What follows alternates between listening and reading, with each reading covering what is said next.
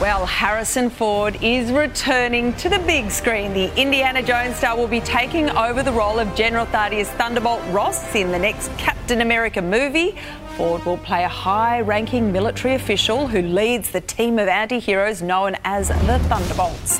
The role was last played by Oscar winner William Hurt in films including the who was in films including The Incredible Hulk and Black Widow prior to his passing.